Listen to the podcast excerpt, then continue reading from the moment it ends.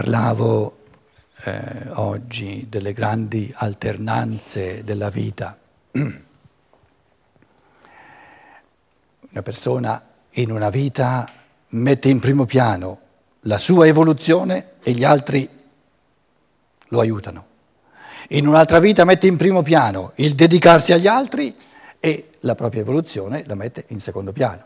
Salta fuori poi che è il modo migliore per evolversi lui stesso. Però nel modo esteriore di gestire l'uno e l'altro c'è una differenza. Scienza e fede, per esempio.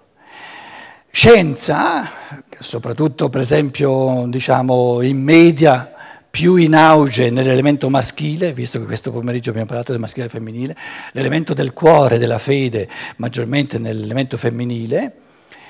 Allora, l'alternanza delle vite comporta anche che ognuno di noi in una vita dà precedenza all'elemento della testa, del pensiero, della scienza, del razionale, vuol capire le cose e in un'altra vita, perché ognuno di questi due è unilaterale, dà maggiormente precedenza alla fiducia, al cuore, all'amore, a ciò, che, a ciò che è troppo misterioso, troppo grande per poter venire afferrato dalla razionalità.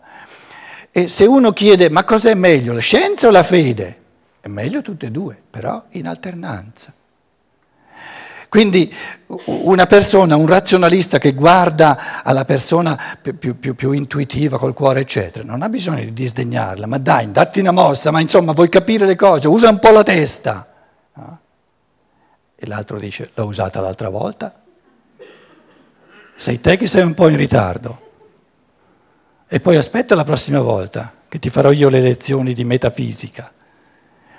E dicevo, la, eh, se impariamo questi elementi di conoscenza che urgono diciamo, alla, alla coscienza umana di oggi, se impariamo queste cose, che sono cose reali, diventiamo nei nostri rapporti molto più tolleranti. Ed è questo che manca nei rapporti, la tolleranza, la pazienza, che l'altro va bene così com'è perché sono stato così io prima, sarò così di nuovo. E le forze vanno alternate. Una delle alternanze più importanti che ci siano è che di vita in vita si alternano affinità di sangue e affinità elettive. Allora, qui c'è una vita, affinità di sangue. Soprattutto all'inizio della vita, noi entriamo nella vita sull'onda delle affinità di sangue, papà, mamma, i fratelli, le sorelle, sono tutte affinità di sangue. L'affinità di sangue, lì non c'è libertà. Io la mamma eh, me la devo tenere per tutta una vita, non è che, che ce n'ho una per cinque anni, poi, poi la cambio, ne compro un'altra. Quindi le affinità di sangue si caratterizzano per un minimo di libertà, non c'è libertà, c'è libertà nel gestirla, ma non si può cambiare. Il papà che, che ti sei pigliato te lo tieni per tutta la vita, non ne salta fuori un altro.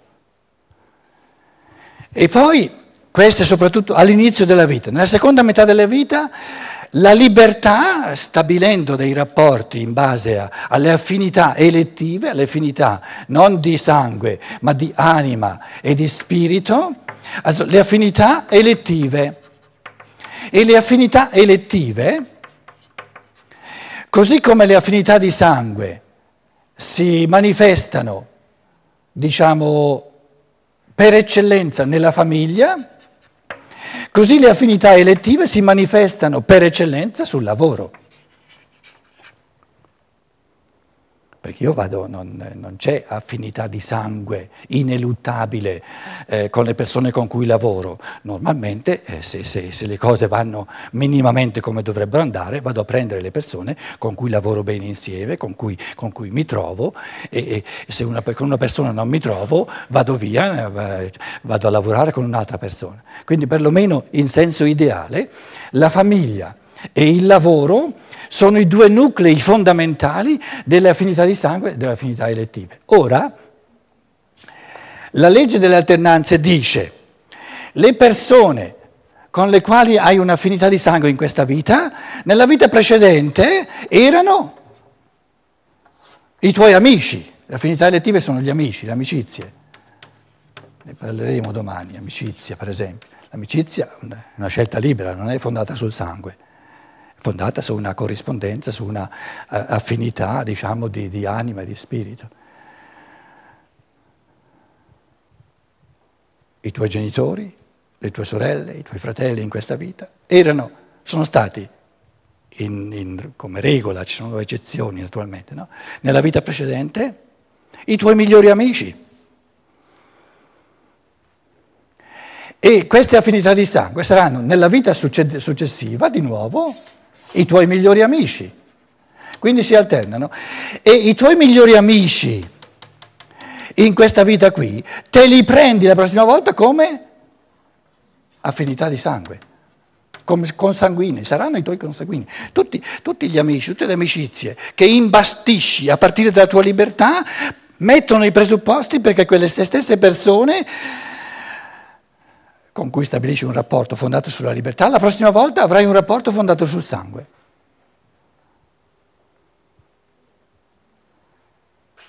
E sono sempre le stesse persone. Abbiamo accennato oggi perché sono sempre le stesse persone, perché si appartiene.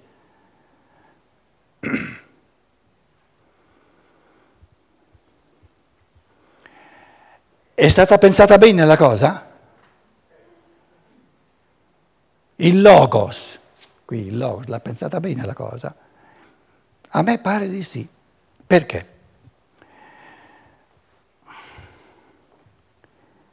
Le affinità di sangue, nella loro ineluttabilità, dove non ci posso fare niente, tutto, tutto, fenomeno di necessità, di determinismo di natura. Io, questa mamma che è così com'è, non è che la posso cambiare, questo papà è così com'è, eccetera, eccetera, eccetera tutta una vita vissuta in questa ineluttabilità della natura e del sangue fa sorgere il desiderio di rivivere queste stesse persone dal lato opposto della libertà, dove posso fare con loro quello che voglio e non fare con loro quello che non voglio. Eh, mica male come pensata. E adesso come la mettiamo? Le affinità elettive. Qui non c'è nulla di ineluttabile, facciamo quello che vogliamo, andiamo via quando più non vogliamo, sono rapporti liberi, fondati sulla libertà. Cosa comportano i rapporti fondati sulla libertà? Non c'è nulla di vincolante, un massimo di egoismo, finché ci stiamo bene con una persona ci restiamo, quando non ci stiamo bene la mandiamo a ramengo. Siccome queste affinità elettive creano per necessità, mica una cosa male, è umano, un massimo di arbitrarietà, un massimo di egoismo, fanno sorgere inconsciamente, sovraconsciamente il desiderio la prossima volta che ti, che ti, che ti, che ti attenaglino col sangue in modo che tu non possa scappare.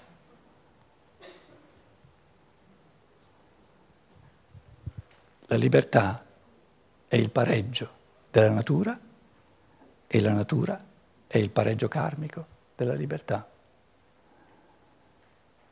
Meglio non c'è, di meglio non c'è. Le accenno per sommi capi queste cose, eh, si, possono, si, possono, sviluppare eh, in tutte le direzioni, è una cosa straordinaria di quello che salta fuori, una cosa stra- veramente straordinaria.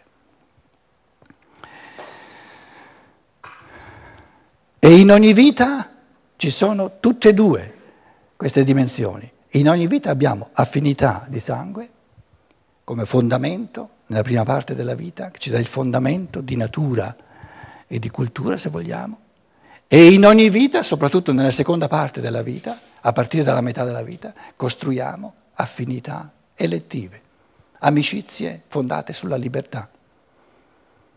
Tutte e due ci sono, però si alternano le persone che, con le quali viviamo in una vita un'affinità di sangue, nella vita successiva un'affinità elettiva, libera. Le persone con cui viviamo un'affinità di amicizia, di libertà, un rapporto di libertà, nella prossima volta un rapporto che ti, che ti inchioda, che ti aiuta a non essere arbitrario, a non essere egoista, a non scappare via dopo due anni. La tua mamma te la tieni per tutta la vita, il tuo papà te lo tieni, l'hai anche scelto tra l'altro.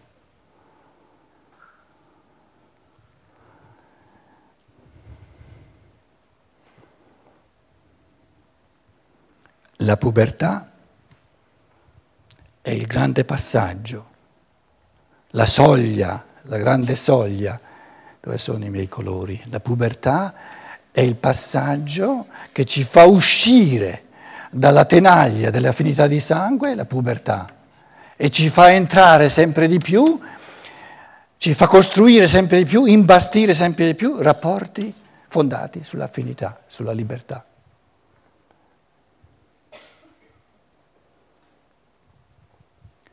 C'è una libertà negativa, è il liberarsi da, da, da.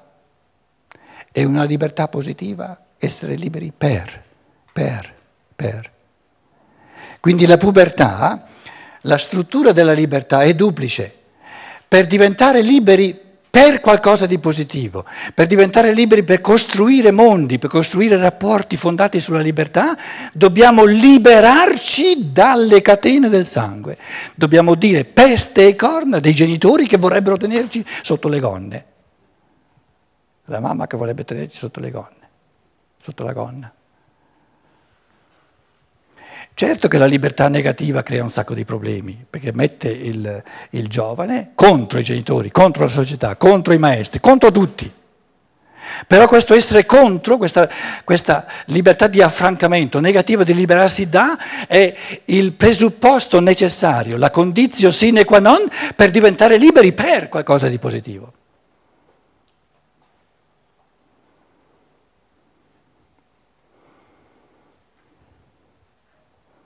E i genitori saggi si godono le botte che si pigliano dai figli in, in fase di pubertà. Sono tutte botte che fanno bene. Voi direte, sì, va tutto bene, fuorché che cominci con la droga, mica mi direi che va bene anche quello.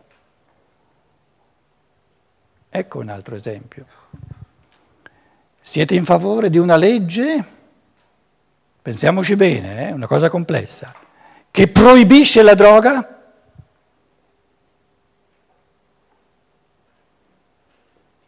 L'umanità ci sta tentando in paesi diversi, con esiti diversi, però quello che si sta imparando, che l'umanità sta imparando, è che la legislazione che dice all'essere umano ciò che deve fare diventa sempre più difficile e non funziona.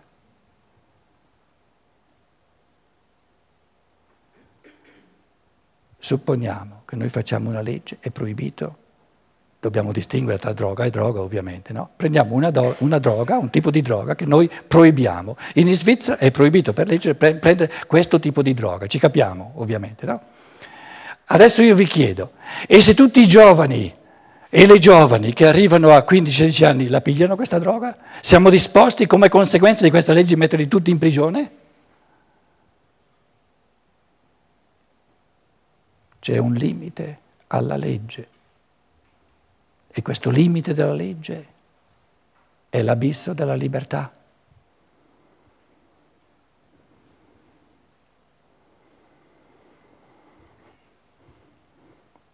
Di fronte al giovane che vuole provare la droga, il problema è che non è più revertibile, se si rovina il corpo eh, per tutta una vita è rovinato per tutta una vita. Quello è il problema dei genitori e del legislatore. E se lo vuol fare?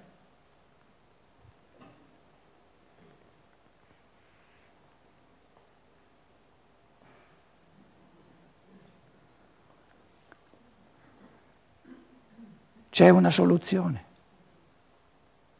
Pulita, pulita. Ti rovini questo corpo? Te ne diamo un altro. Passi un po' di tempo dopo la morte e poi te ne costruisci un altro. E ti ricorderai dell'esperienza che si fa distruggendo il corpo e non lo farai mai più, non perché sei costretto per legge, ma a partire dalla tua libertà. Voglio dire, noi stiamo arrivando a certe, certi livelli di complessità del sociale. La libertà Oh, la libertà, i giovani la vogliono la, vogliono la loro libertà, e perché no? Eh, ne hanno tutto il diritto. E ognuno ha la libertà di trattare il suo corpo come vuole, nessuno può costringere un altro essere umano a trattare il suo corpo come vuole lui. E l'unica cosa che ci salva è se noi siamo convinti che la logica di questo logos ha pensato la libertà umana fino in fondo e permette anche agli abissi di questa libertà perché attraverso la possibilità di ripetere e di ripetere la vita sulla terra si, possa, si può imparare da tutti gli abissi e tutto ciò che si è fatto, di cui ci si pente per tutta una vita, non è l'ultima parola, ma è un'esperienza che ci si porta nella vita successiva nella quale si fa il bene, farò quello che, che mi fa bene, non perché sono costretto dalla legge, ma perché lo voglio io.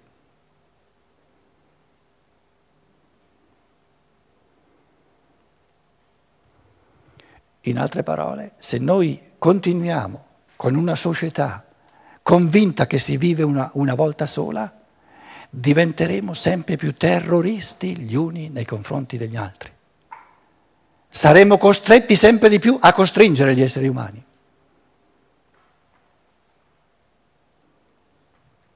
Se invece allarghiamo la coscienza, se invece ci rendiamo conto che a ogni essere umano sono concesse diverse, ripetute vite terrene, diventiamo più pazienti, più tolleranti di fronte anche agli abissi della libertà. Se tu lo vuoi, nessuno hai il diritto di fermarti e di distruggere la tua libertà.